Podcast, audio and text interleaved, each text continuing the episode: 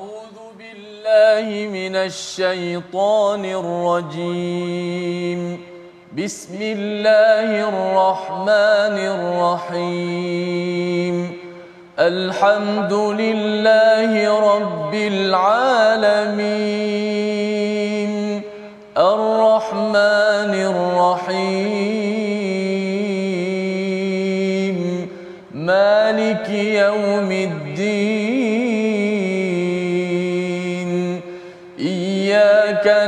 نعبد وإياك نستعين. اهدنا الصراط المستقيم.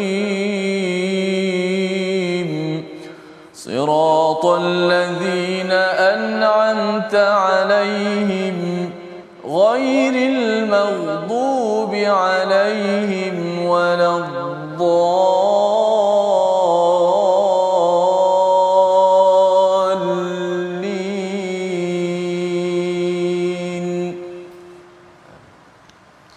Assalamualaikum warahmatullahi wabarakatuh. Alhamdulillah wassalatu wassalamu ala Rasulillah wa ala alihi wa man wala syada la ilaha illallah syada Muhammadan abduhu wa rasuluhu. Allahumma salli ala sayidina Muhammad wa ala alihi wa sahbihi ajma'in. Amma ba'du. Apa khabar tuan-tuan dan puan yang dirahmati Allah sekalian? Kita bertemu dalam My Quran Time, baca faham amal pada hari ini.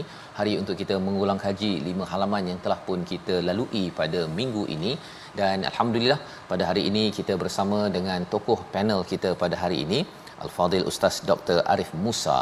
Apa khabar Ustaz? Alhamdulillah sihat. Ya, selamat datang ya ke Quran Time sekali lagi. Ya, kita akan selalu bersama dengan Dr. Arif Musa ini untuk sama-sama kita mencedok ilmu permata daripada Al-Quran bersama insya-Allah dan hari ini juga kita bersama Al-Fadil Ustaz Tirmizi. Apa khabar Ustaz? Alhamdulillah Ustaz. Sihat. Ya, alhamdulillah ya. Kita dah di hujung-hujung Ramadan ni Ustaz ya. Betul, kita doakan Uh, kita masih lagi bersama al-Quran dan uh, tak boleh tinggal walaupun satu hari. Hari raya pun kena ada ya. Paling kurang pun ialah uh, waktu solat Ustaz ni kan? Kita baca Quran. Nah, jangan tinggal solat uh, pada solat fardu kita ya. Walaupun solat tarawih dah tak ada ya. Uh, tetapi ada lagi ruang untuk kita. Kita mengingat Allah dan sudah pastinya di dalam solat itu ada ada al-Quran yang kita kita bacakan. Mari sama-sama kita mulakan sesi kita pada hari ini dengan doa kita. Subhanakala ilmalana illa ma 'allamtana innaka antal alimul hakim.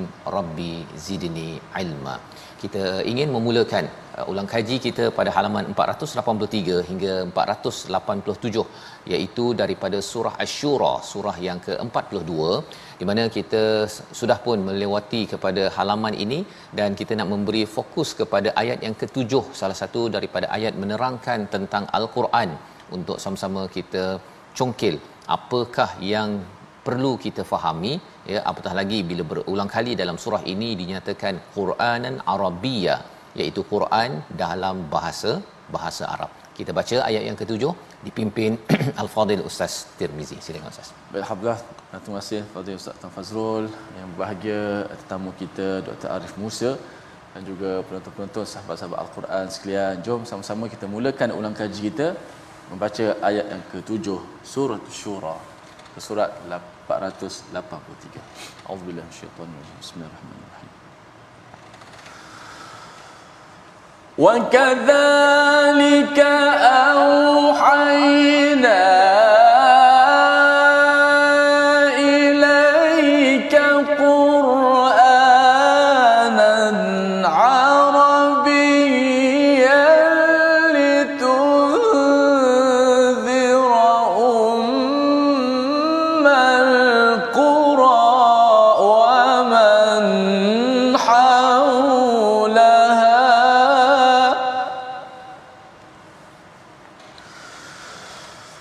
لتنذر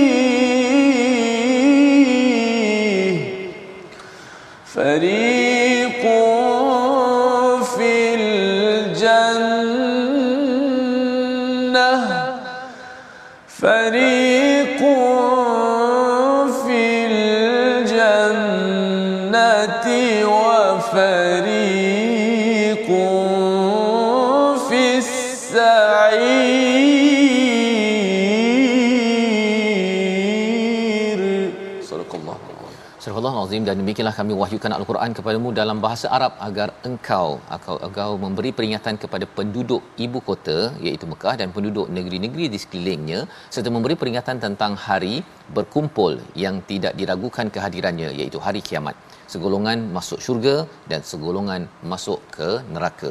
Di dalam ayat ini dinyatakan Ummal Qura yang kita ingin bersama dengan Al-Fadhil Ustaz Dr. Arif Musa untuk menjelaskan Ustaz ya. Dalam ayat ini dinyatakan peranan uh, Nabi untuk memberi peringatan kepada Ummal Qura wa man haulaha.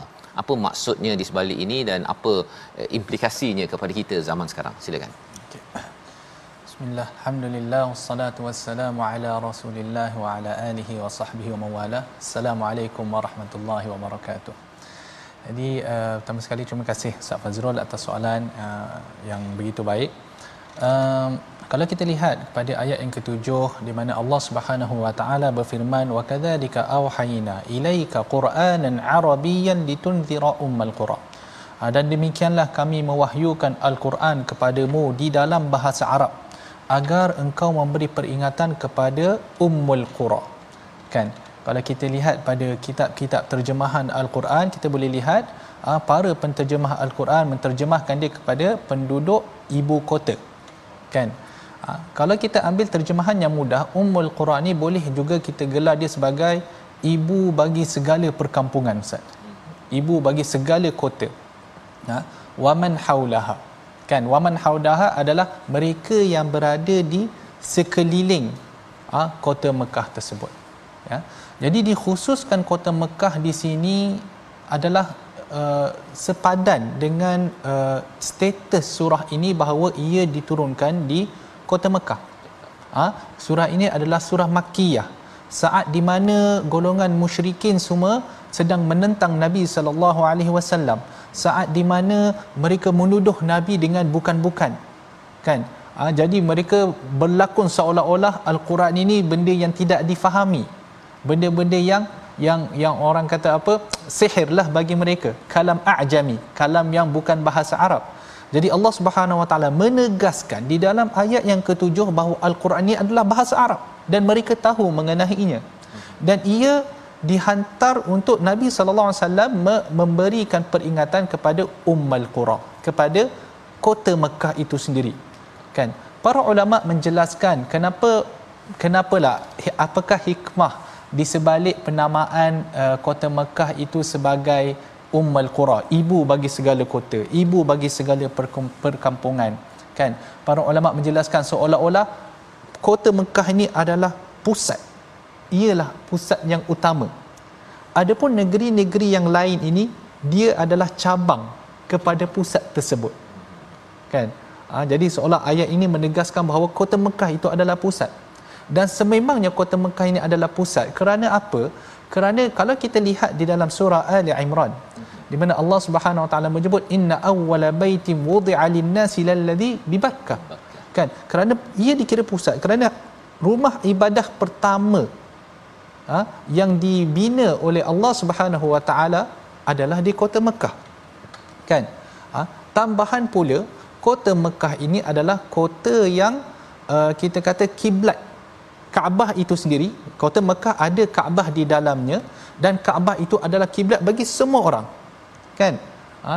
Ha? kita tidak boleh dah pergi menghadap kiblat lain. Tak boleh. Kaya tidak ada Masjid Al-Aqsa. Dah habis dah zaman tu. Kan? Ha? jadi kita semua menghadap ke Kaabah ke kota yang sama iaitu kota Mekah. Dan kita semua melaksanakan haji di situ juga. Kan? Ha? dan tambahan pula kalau kita lihat di dalam ayat al-Quran di dalam hadis-hadis Nabi sallallahu alaihi wasallam kota Mekah ni adalah kota kota tanah Mekah ini haram Mekah ni adalah tanah yang paling agung di sisi Allah Subhanahu wa taala Ha? sebab itu disebutkan di dalam sebuah hadis Nabi sallallahu alaihi wasallam ha?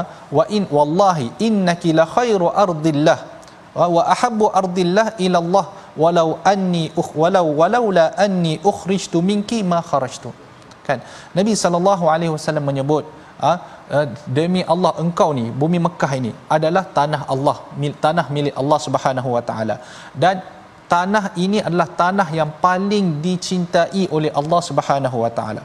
Dan Nabi SAW kata kalaulah aku tidak dipaksa dihalau keluar daripada bumi kota Mekah ini niscaya aku tidak akan keluar daripadanya. Kan? Jadi kota Mekah ini dikira sebagai Ummul Qura. Dia adalah pusat bagi segala perkampungan.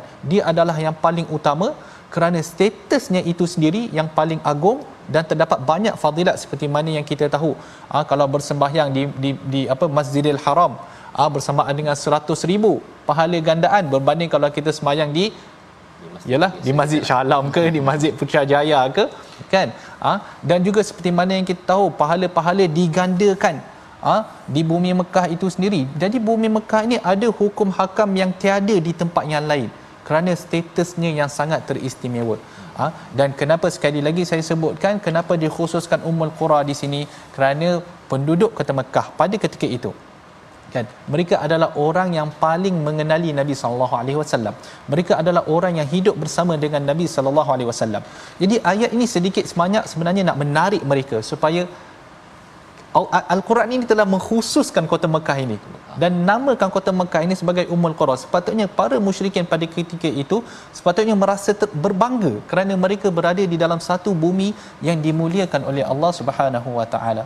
Wallahu taala a'lam. Terima kasih diucapkan pada Al-Fadhil Ustaz Dr. Arif uh, menerangkan sebentar tadi tentang Ummul Qura ya iaitu merujuk pada Mekah Ustaz ya. Ya, ya maksudnya Nabi memberi peringatan kepada orang-orang di kota Mekah itu dan waman haulaha dan sekitarnya itu agar uh, kalau kita lihat ianya memberi kesan uh, tersebar Ustaz ya daripada ya, Mekah bandar dan akhirnya dia pergilah ke tempat-tempat lain. Berbanding kalau nabi mulakan dulu dekat uh, dekat dekat mana?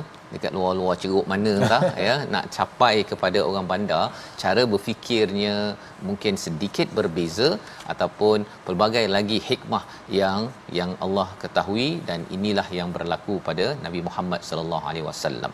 Dan ini adalah uh, sebahagian daripada halaman pertama uh, iaitu surah asy-syura dan kita nak bergerak kepada halaman 484 Allah menceritakan ya menceritakan tentang kebesaran Allah Subhanahu taala Allah yang hebat menjadikan pasangan untuk manusia pasangan untuk haiwan pada ayat yang ke-11 dan ada istilah lahu maqalidus samawati wal ard pada ayat yang ke-12 mari kita sama-sama kita baca untuk kita mengetahui apa maksud maqalid ini. Kalau dah tahu dah kuncinya dekat mana ya uh, macam mana apakah cara nak jadi kaya? Adakah itu soalannya? Nanti kita tengok selepas kita baca ayat yang ke-12 bersama Ustaz Tir. Silakan Ustaz. Auzubillahi minasyaitonir rajim lahu maqalidus samawati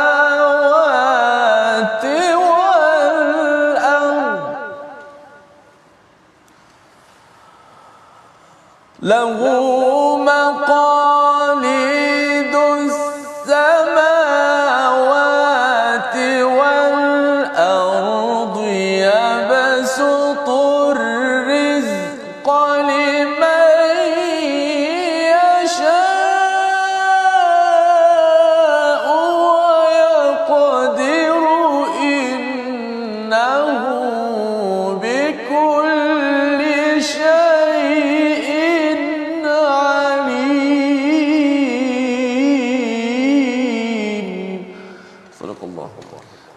Mazim ayat yang ke-12 daripada surah Asy-Syura miliknya lah segala perbendaraan langit dan bumi.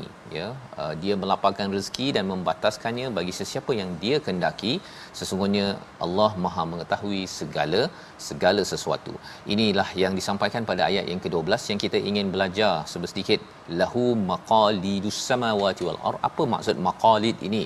Ya kalau kita tengok kunci kalau diterjemahkan ini kunci ustaz ya. Hmm. tapi kalau apa maksud sebenarnya maqalid ini berbanding dengan miftah ya seperti apa seperti Qarun ada miftah yang yang uh, perlu dibawa oleh uh, orang-orang yang kuat ya pada waktu pada waktu di zaman Mesir pada waktu itu.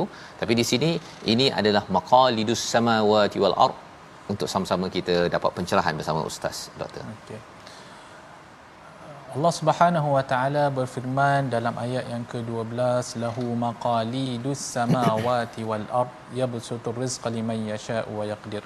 Ha, kalau diterjemahkan di sini miliknya lah perbandaharaan langit dan bumi dia melapangkan rezeki dan membataskannya bagi sesiapa yang dia kehendaki. Mm-hmm.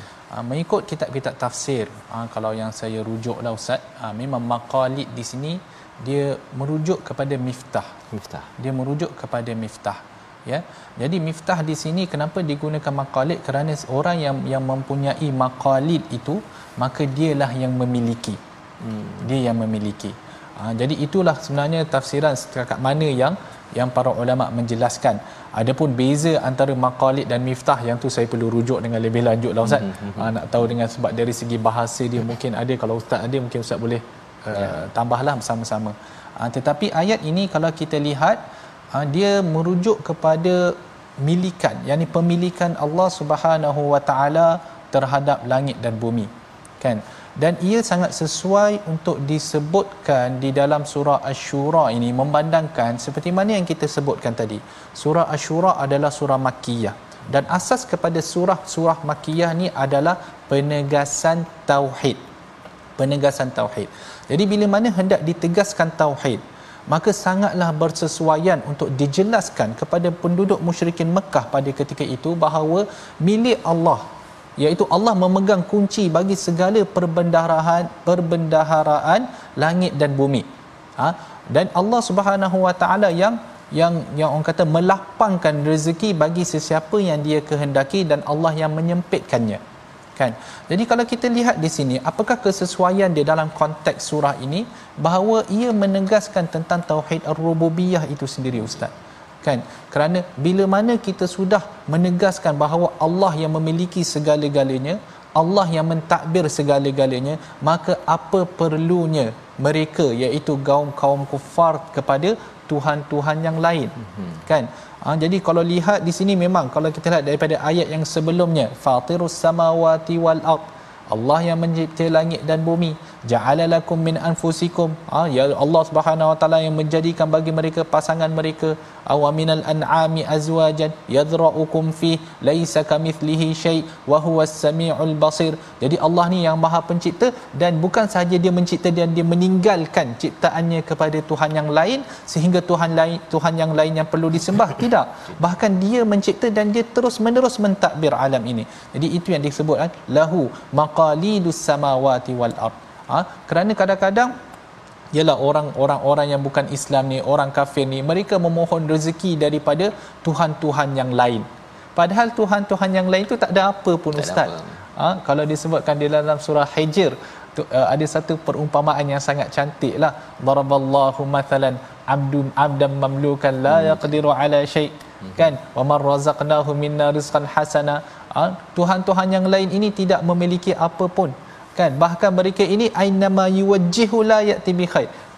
Kalaulah tuhan-tuhan ini digerakkan di mana sahaja kiri ke kanan ke apa dia tidak akan mendatangkan apa-apa kebaikan. Berbanding dengan Allah Subhanahu Wa Taala yang memiliki segala kunci kepada perbendaharaan langit dan bumi. Maka kalau kita sudah menyedari tentang perkara ini apa yang perlu dibuat apa yang perlu dibuat.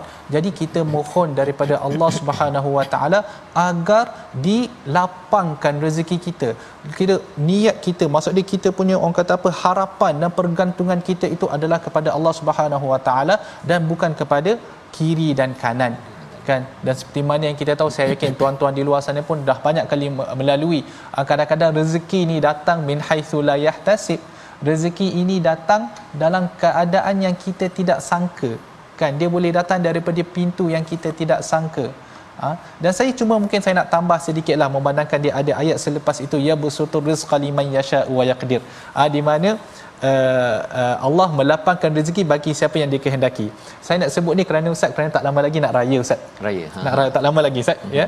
Uh, jadi saya nak sebut satu benda tentang silaturahim lah, tentang silaturahim. Nak membuatkan satu hadis kepada tuan-tuan okey bahawa Nabi sallallahu alaihi wasallam menyebut man sarraha an yubsata lahu fi rizqihi wa yunsa'alahu fi ajalihi falyasil rahimahu. Ha, yang mana Nabi sallallahu alaihi wasallam menyebut barang siapa yang suka untuk nak dilapangkan rezekinya kan nak dilapangkan rezekinya dan juga untuk dilambatkan ajalnya hmm. maka dia buat apa? Bersilaturahimlah. Maka dia sambungkanlah silaturahim. Jadi tak lama lagi dah nak raya hmm. kan? Jadi waktu raya lah biasa kita akan berhubung menghubungi antara satu sama lain. Tapi jangan lupa follow SOP lah kan? Susah juga kita ni nak beraya dengan SOP ni. Tapi insyaallah harap-harap selamatlah tapi kita ambil lah kesempatan. Kalau lebih baik di bulan Ramadan lah. Di mana kita bersilaturahim antara satu sama lain. Wallahu taala alam Terima kasih diucapkan pada Al-Fadhil Ustaz Dr. Arif uh, bercakap tadi tentang uh, rezeki ya di mana Allah menyatakan Allah melapangkan dan juga menghadkan ya. Salah satunya adalah dengan kita merapatkan silaturahim sebagaimana dalam hadis Nabi sallallahu alaihi wasallam. Cuma mungkin Ustaz boleh jelaskan silaturahim itu sebenarnya apa maksudnya Ustaz? Adakah dia uh, bermain basikal dengan kawan itu merapatkan silaturahim. Ataupun silaturahim ini hanya dengan dengan adik-beradik ataupun saudara seibu sebapa mana yang dinamakan silaturahim itu sebenarnya. Silaturahim ini setakat apa yang uh, saya telaah ni adalah dia adalah segala hubungan kekeluargaan. Baik sebelah bapa kita ataupun sebelah mak kita. Jadi kalau sebelah bapa kita, adik-beradik itu memang semestinya lah semestinya. dalam satu keluarga itu sudah semestinya. Adapun sebelah bapa kita maka ambil kiralah daripada pak cik dan mak cik sebelah bapa dan juga anak-anak mereka okay. iaitu sepupu sepapak sepupu sepapak kita lah mm-hmm. dan juga sebelah mak pak cik dan mak cik dan juga Uh, sepupu sepapak mereka. Mm-hmm. Uh, sepupu sepapak mereka pula sepupu sepapak kita lah. Kita lah. Uh, uh. jadi anak-anak mereka semua. Jadi semua keluarga besar itu termasuklah dalam silaturahim dan lebih dekat hubungan itu maka lebih aula untuk didahulukan. Mm-hmm. Uh, cuma satu lagi mungkin kalau saya boleh tambah yeah, ya, satu yeah, lagi yeah, ya. Yeah, satu hadis Nabi SAW. Laisal wasilu bil mukafi. Mm-hmm. Wa innamal wasilu alladhi idza quti'at rahimuhu yasilah.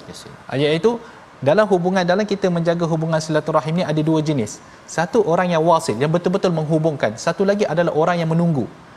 Kan? Orang yaitu Nabi SAW kata orang yang wasil yang betul-betul menyambung silaturahim ini adalah orang yang dia akan memulakan hubungan tersebut apabila silaturahim itu telah terputus. Hmm. Ha, itu yang betul-betul kira menyambung silaturahim. Adapun mukafik ni orang yang menunggu. Dia tunggu. Kalau orang telefon dia, ada jawablah elok kan?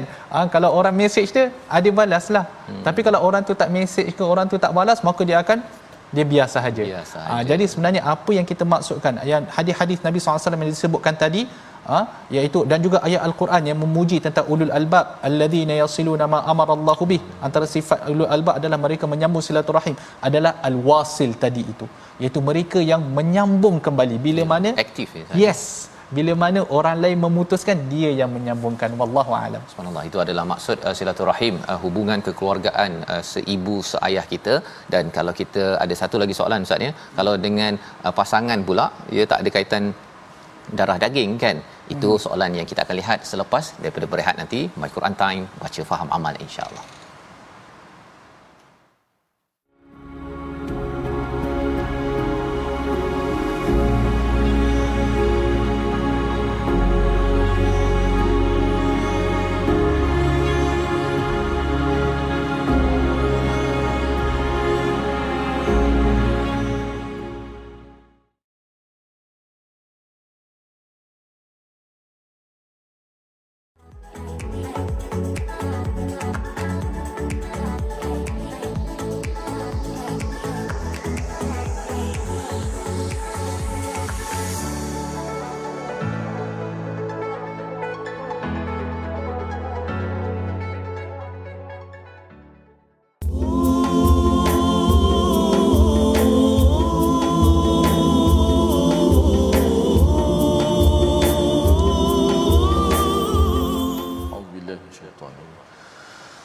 等你。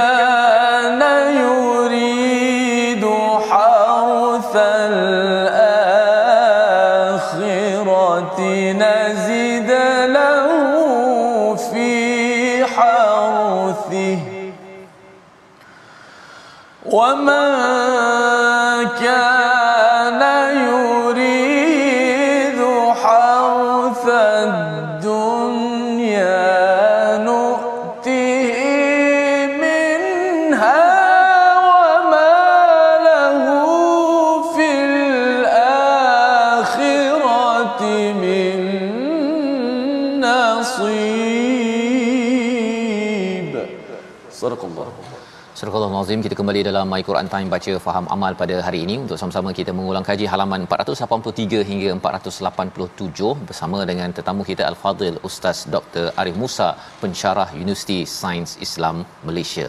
Dan sebentar tadi kita sudah pun melihat kepada dua halaman dan kita sudah berbincang bagaimana tentang istilah silaturahim di mana ia ada kaitan hubungan kekeluargaan ibu ayah ya mungkin ke atas ataupun ke bawah ya untuk anak cucu cicit ataupun kepada uh, adik-beradik kita pak cik mak cik dan sebagainya. Tetapi lebih daripada itu silaturahim itu juga adakah berkaitan dengan uh, ibu ayah mertua ya ataupun adik-beradik kepada pasangan masing-masing? Kita ingin meneruskan. Sebelum kita melihat kepada ayat yang ke-20 pada halaman 485 bercakap tentang rezeki tentang anugerah di dunia dan juga di di akhirat. Terus kita bersama al-fadhil ustaz Dr Arif.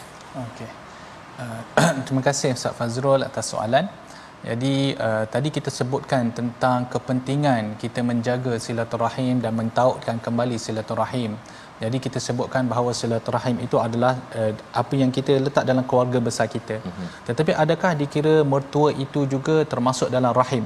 Okey, yang disebutkan wattaqullaha allazi tasaaluna bihi wal arham, uh-huh. takutlah Allah dan tentang apa? Takutlah Allah dan takutlah kamu daripada memutuskan silaturahim. Yeah. Kan? Jadi uh, para ulama menjelaskan bahawa silaturahim tadi adalah apa yang kita sebutkan tadi. Uh-huh. Kaum kerabat kita. Okay. Adapun uh, yang kita punya IPA duai maka mereka kita boleh gelarkan sebagai IPA duai lah ashar jadi tidak termasuk dalam ar-rahim itu sendiri hmm. kan Uh, tapi bukan bermaksud bila mereka te- tidak termasuk dalam silaturahim itu maka kita tidak perlu berbuat baik. Tidak yeah, jauh yeah. sekali. Bahkan Nabi sallallahu alaihi wasallam menggalakkan bahkan al-Quran sebelum itu Allah Subhanahu wa taala menggalakkan agar kita berbuat baik kepada semua. Manusia. bahkan Nabi sallallahu alaihi wasallam juga uh, menggalakkan kita supaya berbuat baik kepada semua manusia kan? Jadi walaupun mereka tidaklah dalam kerangka taarif silaturahim itu rahim itu sendiri bukan silah lah silah ni sambungan ataupun hubungan kan? Rahim itu sendiri tetapi mereka itu tetap perlu dibuat baik jugalah. Ha, lebih-lebih lagi bila kita kahwin dengan yalah kita kahwin dengan anak orang hmm. kan? Maka ustaz kita kena fahamlah. Dia pun ada silaturahim ini pun ada ya, silaturahim ya. dia silaturahim dia kena dijaga juga. Hmm. jadi kita sebagai suami kena bertanggungjawab jugalah. Ya. nak nak kena jagakan dia punya silaturahim itu. Kefahaman tu penting lah ustaz ni. Kalau tidak ya. nanti raya nanti ada yang kata saya menjaga silaturahim kan? Ah. lepas tu dia tak pergi pergi balik ke kampung isteri dia. Dan dan sekali asing-asing balik. Allah jangan. Okay. bukan itu kefahamannya ya kefahamannya ialah malah sebenarnya uh, si suami membantu si isteri merapatkan silaturahim yeah. dan si isteri juga ya setuju merapatkan uh, silaturahim si suami dan itulah uh, tanda ke kebahagiaan sebuah rumah tangga ustaz ya? Betul betul insyaallah ya insya baik alhamdulillah kalau kita jelas perkara tersebut agar balik kampung pada tahun ini jangan pula ya bergaduh disebabkan saya nak jaga silaturahim sana silaturahim sini. Rupa-rupanya dua-duanya perlu saling menyokong. Dan pada ayat yang ke-20 kita ingin menyimak kepada bagaimana Allah memberi tahu tawaran kepada kepada seluruh manusia. Kalau ayat-ayat sebelum daripada ayat 20 itu bercerita tentang orang beriman tidak beriman walaupun tidak beriman Allah tetap latif pada ayat yang ke-19 dan juga tetap memberikan rezeki. Ya yarzuqu man yasha.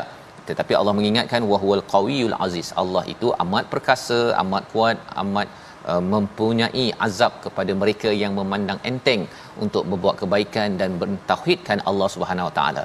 Tawaran daripada Allah ayat yang ke-20 itu, barang siapa mahukan keuntungan di akhirat akan kami tambahkan keuntungan itu baginya dan barang siapa mahukan keuntungan di dunia kami berikan kepadanya sebahagian daripada keuntungan dunia. Tetapi di akhirat nanti tidak mendapat sebarang bahagian. Istilah yang digunakan dalam ayat ini Ustaz ya nazid lahu fi harfi untuk akhirat. Tetapi kalau untuk dunia itu nu'tihi minha ya. Kalau Ustaz boleh jelaskan uh, apa maksud di sebalik akhirat ini? Pasal kalau cakap akhirat dapat tu kat mana? Adakah dapat kat akhirat je dekat dunia langsung tak dapat ataupun bagaimana kan uh, kalau yang di, di di di dunia itu memang dia dapat di dunia saja akhirat tak tak dapat langsung. Silakan. Okay. Allah Subhanahu wa taala berfirman dalam ayat yang ke-20 man kana yuridu harthal akhirati nazid lahu fi harthi wa man kana yuridu harthad dunya nu'tihi minha wa ma lahu fil akhirati min nasib. Jadi terjemahan dia adalah uh, mungkin tuan-tuan boleh lihat bersama-sama barang siapa yang mahukan keuntungan di akhirat akan kami tambahkan keuntungan itu baginya. Dan barang siapa mahukan keuntungan di dunia kami berikan kepadanya sebahagian daripada keuntungan dunia itu. Tetapi dia tidak akan mendapat bahagian di akhirat. Jadi ayat ini menjelaskan tentang dua golongan ya. Yang mana satu golongan mereka ini adalah orang yang um, bila mereka beramal apakah motif mereka di sebalik amalan itu? Motif. Ha? jadi motif mereka jika motif mereka adalah untuk mendapatkan keuntungan akhirat maka Allah Subhanahu Wa Taala kata Allah Subhanahu Wa Taala akan tambahkan pada keuntungan itu. Mhm. Ha? Jadi kalau kita lihat pada ayat ini dia menggunakan harf. Harf ni biasanya kita sebutkan dalam dua cucuk tanam lah ustaz. Ya, hasil itu kan? Hasil ya. Hmm. Ha? jadi seolah-olah golongan ini mereka bercucuk tanam sekarang hmm. untuk mendapatkan hasilnya di kemudian hari iaitu di hari akhirat Akhirat saja. di hari akhirat uh, nanti dulu Oh, nanti Ah, dulu. sebab Okey, okey. dia bercucuk tanam di sini uh, bermaksud dia hasil daripada cucuk tanam ni itu kerana dia menghadap mengharapkan pahala dan ganjaran Okey. jadi Allah Subhanahu Taala sedang menceritakan pahala dan ganjaran yang diharapkan itu Allah Subhanahu Taala akan berikan lebih daripada apa yang dia sepatutnya dapat. Mm-hmm. Sebab tu Allah Subhanahu Taala kata nazidalahu fi harfi. Allah Subhanahu Taala akan tambahkan lagi keuntungan dia. Kan? Bukan bermaksud dia tak dapat apa atas dunia, tidak. Tetapi hmm. ayat ini lebih menceritakan tentang pahala ganjaran yang menanti di sebelah sana. Berbanding okey berbanding dengan yang golongan yang lagi satu yang mana golongan ini apabila mereka beramal mereka bermotifkan keuntungan dunia semata-mata. Mm-hmm. kan? Maka yang ni apa Allah Subhanahu Wa Taala sebut? Saya suka tadi ustaz. Cuba membandingkan antara nazidilahu dan nuktihi Nuktihi. ha? sebab seolah-olah nukti kalau nazidilahu kami tambahkan. Kalau nuktihi Allah SWT kata kami bagi je lah Ini je. Ah macam tu je lah. Iti. Kau nak sangat kami bagi je lah. Hmm. Ah itu pun tak dapat banyak pun. Minha pun. Ah minha sebahagian je ustaz. Sebahagian. Kan wama lahu dan golongan ini bila mereka bermotifkan keuntungan dunia semata maka wama lahu fil akhirati min nasib maka mereka tidak ada sebarang apa yang akan mereka dapat di hari akhirat mm-hmm. ya jadi kalau kita lihat pada ayat ini ah, para ulama tafsir mereka suka membandingkan antara ayat ini dengan ayat dalam surah al-isra Alis. Ha man kana yuridul ajila ta'ajjalna lahu fiha ma nasha. Barang siapa yang nak keuntungan dunia Allah SWT kami bagi apa yang kamu, kamu nak. Hmm. Kami bagi apa yang dia nak kami bagi. Ha awak lepas tu ada pun ada pun orang-orang yang ber, beriman wa man aradal akhirata wa sa'alaha sa'yaha wa huwa mu'min fa ulaika kana sa'yuhum mashkura. Ha, saya tak ingat nombor ayat ni nombor berapa lah. Hmm. Ha, tapi siapa yang nak uh, keuntungan akhirat Allah Subhanahu Wa Taala akan apa uh, uh, Allah SWT akan membalas mereka mm-hmm. atas amalan-amalan mereka ya menarik ni ustaz saya nak bagi ayat yang selepas tu tu kullan numiddu haula wa haula min ata'i rabbi hmm. maksud dia golongan yang nak keuntungan akhirat mereka akan dapat juga rezeki dunia Dapat juga eh. ha mereka akan mendapat Allah SWT bagi rezeki orang yang nak keuntungan dunia mereka akan dapat juga rezeki. Dan masing-masing rezeki itu kita ni kita hidup atas dunia ni kita ada kantung rezeki kita ustaz. Hmm. dan kantung rezeki kita ini telah ditetapkan oleh Allah Subhanahu Wa Taala. Tak boleh nak pergi jauh dah kan? Kantung rezeki kita habis nyawa kita ditarik lah Tarik lah. kan? Jadi rugilah mereka yang bermotifkan keuntungan dunia semata. Adapun mereka yang mengejar keuntungan akhirat ha, dan tidak juga dilupakan dunia ha, maksud dunia ni diperlukan untuk kita nak dapatkan keuntungan akhirat. Ustaz macam kesihatan. Kalau tak ada macam ni nak solat Ustaz? Mhm, kan? ha, jadi uh, mereka ini golongan yang bermotifkan akhirat insya-Allah Allah Subhanahu Wa Taala akan menggandakan hasil pahala ganjaran di akhirat sana wallahu taala a'lam Terima kasih ucapkan pada Dr. Arif Musa dan mungkin uh, kalau katakan seorang peniaga Ustaz ni membaca ayat ini dia tertanya-tanya juga kan. Hmm. Maksudnya kalau saya nak berniaga yang nak mendapat hasil akhirat ini macam mana gaya seorang peniaga begini berbanding peniaga seorang businessman tuan-tuan yang mungkin berniaga ada syarikat besar kecil uh, yang cirinya yang menginginkan harta dunia. Kalau ustaz boleh bagi dia punya praktikalnya pasal ramai yang kat sini yang mendengar saya yakin tuan-tuan ya yang ahli bisnes kan oh. jadi dia nak tahu juga adakah uh, kalau yang akhirat tu dia bagi free kan ataupun macam mana ustaz sila Okey. Uh, terima kasih Ustaz Fazrul. Uh, menarik eh. Uh, uh, jadi kalaulah kita ni berniaga dan kita cuba untuk masuk di dalam golongan yang bermotifkan akhirat. Mm-hmm. Jadi pertama sekali perniagaan kita kenalah halal. Mm. Segala transaksi kita itu perlulah halal. kita hendaklah me- menjaga batasan-batasan syarak yang ditetapkan Allah Subhanahu Wa Taala kan ha, jadi bila mana perniagaan kita itu sudah orang kata apa suci maksudnya jauh daripada kezat penzaliman penipuan riba dan sebagainya tambahan pula kita bayar zakat bayar sedekah kan? Ha, kita bayar zakat bayar sedekah. Tengok Uthman ibnu Affan radhiyallahu anhu bagaimana mereka bagi apa beliau adalah seorang yang sangat dermawan mm-hmm. kan? Abdul Rahman bin Auf sahabat-sahabat Nabi sallallahu alaihi wasallam sangat-sangat dermawan. Jadi untuk golongan-golongan bisnes di luar sana pertama sekali pastikan tempat masuk duit itu adalah halal kan pastikan perniagaan kita tidak menyalahi syarak dalam mana-mana segi. Dan yang kedua untuk menyucikan. Kadang-kadang bila kita berbisnes ustaz kadang-kadang kita terjatuh juga. Kadang-kadang duit yang masuk tu adalah duit-duit yang syubhat. Kadang-kadang kita tak boleh nak agak. Mm-hmm. kan. Ha, jadi sucikanlah kita punya uh, perniagaan kita dengan membayar zakat perniagaan uh, sucikan kita punya perniagaan dengan dengan membayar sedekah. Lebih-lebih lagi kita ni dah di penghujung Ramadan ni. Ramadan, ya. kan? Uh, jadi kalaulah manalah tahu kan ada lagi berbaki Lailatul Qadar kan malam ni ke ataupun bila-bila kan. Ya. uh, jadi sucikanlah kita punya uh, harta kita dengan membayar zakat dan memberi sedekah insya-Allah Masya-Allah ya. Jadi itu adalah panduan untuk peniaga bila membaca ayat yang ke-20 sebentar tadi, bukan maksudnya nak akhirat ni kena bagi free ustaz ya. Peniaga dengan mengikut kepada panduan syarak, halalnya dan apabila sudah masanya zakat ditunaikan dan sebanyak mungkin semampu mungkin untuk berinfak ya, dan mengikut syarak tadi termasuklah tidak uh, wararnya tidak menzalimi tidak menipu maka itulah yang maksudnya mencari uh, du, uh, akhirat ustaz ya. Uh, kalau dunia tu dia main sapu saja halal ke haram ke halam semua dia tala tala sekali ya. Jadi itu yang kita nak elakkan sebenar benarnya baik kita ingin bergerak kepada halaman 486 di mana kita dalam ayat uh, halaman 486 ini ada dinyatakan tentang uh, komentar kepada mereka yang mendustakan Allah SWT pada ayat 24 dan Allah mengingatkan bahawa Allah sentiasa menerima taubat daripada hamba-Nya dan me- memaafkan menghapuskan segala kesilapan-kesilapan pada ayat 25. Pada ayat yang ke-30 kita nak baca kerana kita nak memahami tentang pelbagai isu ujian dalam hidup kita. Mungkin isu pandemik COVID-19 contohnya yang sudah bertukar sekarang ni endemik ustaz ya. Hmm. Uh, ataupun kita bercakap tentang ujian uh, bisnes, ujian rumah tangga, ujian pelbagai. Apakah hakikat sebenarnya? Kita baca ayat 30 bersama Al-Fadhil Ustaz Tirmizi. Silakan. Bismillah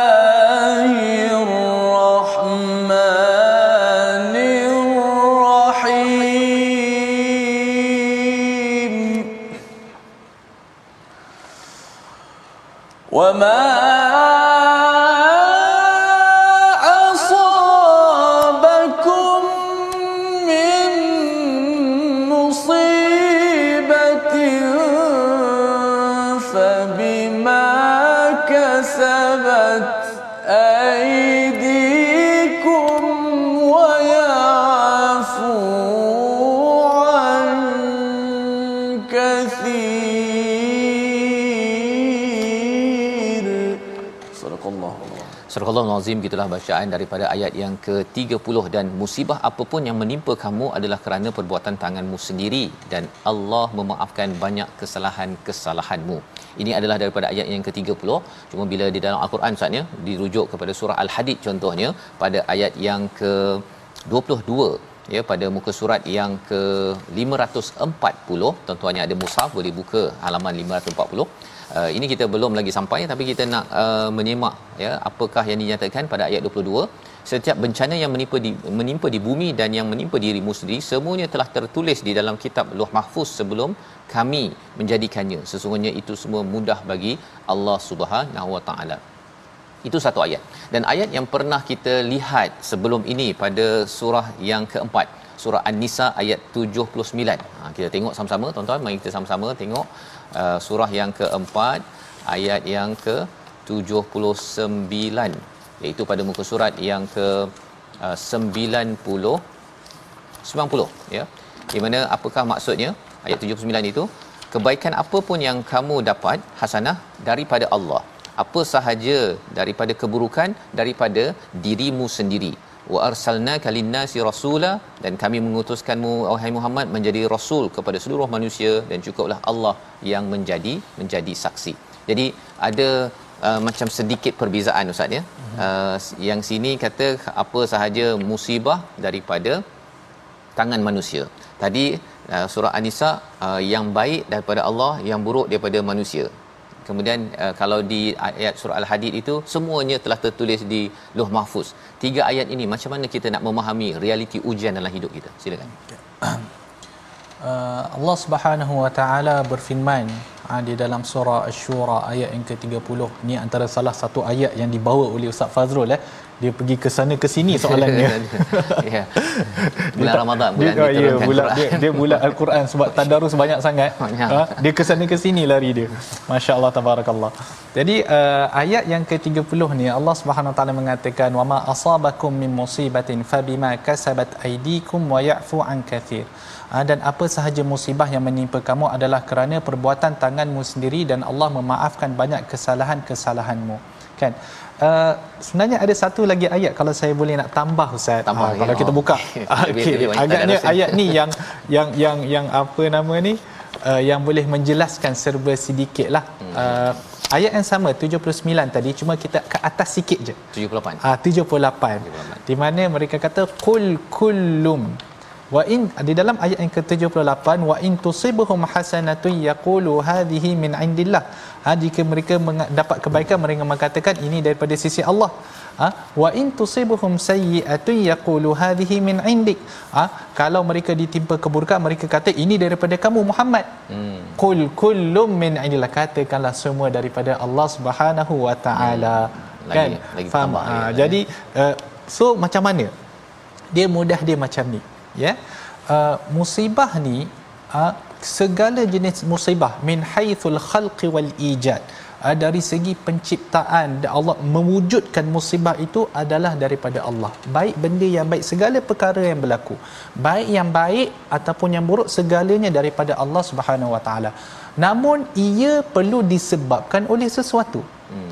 jadi bila berlakunya musibah okey maka disebutkan di dalam ayat ini dan ini hanya salah satu jenis daripada musibah ya ustaz ha, iaitu musibah yang ditimpakan kepada manusia kerana perbuatan dosa yang mereka yang mereka lakukan. Saya bagi mudah macam ni.